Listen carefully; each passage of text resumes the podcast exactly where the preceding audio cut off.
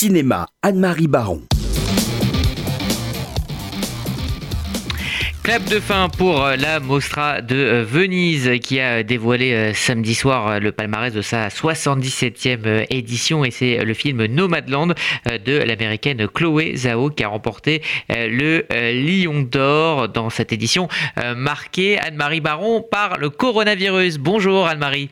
Bonjour Rudy. Oui, le jury de la Mostra internationale et del cinéma de Venise, très ému a dévoilé samedi soir le palmarès de cette euh, édition tellement inespérée, euh, présidée par la grande Kate Blanchett. Il a su trouver un équilibre entre l'hommage au cinéma américain qui brillait par sa rareté, évidemment, la reconnaissance des talents de pays en difficulté comme le Mexique ou l'Inde, et la consécration des grands cinéastes internationaux comme le russe Andrei Konchalovsky, le japonais Kyoshi Kurosawa ou l'Iranien Majid Majidi. Moi, je rêvais d'un palmarès exclusivement féminin, mais c'était peut-être un peu trop demandé. Celui-ci n'a pas donné aux femmes ni à l'Italie toute la place qu'elle méritait, mais il a su au moins donner le lion d'or à une femme pour la cinquième fois seulement en 77 ans, c'est-à-dire depuis les années 30.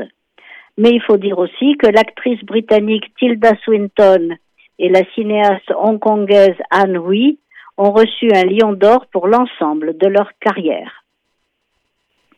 Alors, on en vient maintenant aux, détails hein, euh, de, de, ce palmarès, et notamment les euh, prix d'interprétation. Non, d'abord les, les prix. Euh, prix. Donc, le, le, lion, le lion d'or du meilleur film est en effet, comme vous l'avez dit, attribué à Nomadland de la réalisatrice sino-américaine Chloé Zhao sur l'exode dans l'Amérique contemporaine en crise économique, avec en vedette Frances McDormand dans le rôle d'une femme qui perd sa maison au Nevada et rejoint la multitude de nomades américains à la recherche d'un gagne-pain, d'une nouvelle vie et d'une nouvelle communauté sur la route. Le casting est principalement composé de non-professionnels qui portent à l'écran leur propre expérience. C'est un film visuellement beau et extrêmement tendre, avec une Frances McDormand rayonnante d'humanité. Le Lion d'argent le réalisateur consacre le grand cinéaste japonais Kyoshi Kurosawa pour Wife of a Spy, Les Amants. On connaît sa manière inimitable de créer à la fois l'angoisse, suspense et des images d'une beauté à couper le souffle. Le grand prix du jury va au, film mexicain de Michel Franco, Nuevo Orden, le nouvel ordre, qui commence par un mariage dans la haute société mexicaine qui se transforme en chaos total lorsqu'une révolution ouvrière éclate, durement réprimée par la police, qui n'épargne personne, y compris les autorités. Le prix du meilleur scénario va à l'Indien Chaitanya Tamhan, scénariste et réalisateur de The Disciple, qui nous fait vivre la longue quête de perfection d'un choriste qui veut devenir soliste, quête moins technique que spirituelle, presque mystique, au service de la tradition des ancêtres. Et enfin, le prix spécial du jury est allé à cher camarade d'Andrei Konchalovsky, sur le, le, fameux massacre dont je vous ai déjà parlé de Novosirkatsk du 2 juin 1962 où le KGB fait tirer sur la foule des ouvriers manifestants. Et donc on en vient au prix d'interprétation. Voilà, alors le prix de la meilleure actrice va à la Britannique Vanessa Kirby pour son rôle, je dirais même sa performance, dans Pieces of a Woman du Hongrois Cornel Mundruxo sur le deuil difficile d'une femme qui perd son bébé au cours de l'accouchement et doit faire un procès à la sage-femme que sa mère juge responsable. Et le prix du meilleur acteur va à l'Italien Pier Francesco Favino pour son rôle dans le beau Padre Nostro de Claudio Noce, film italien.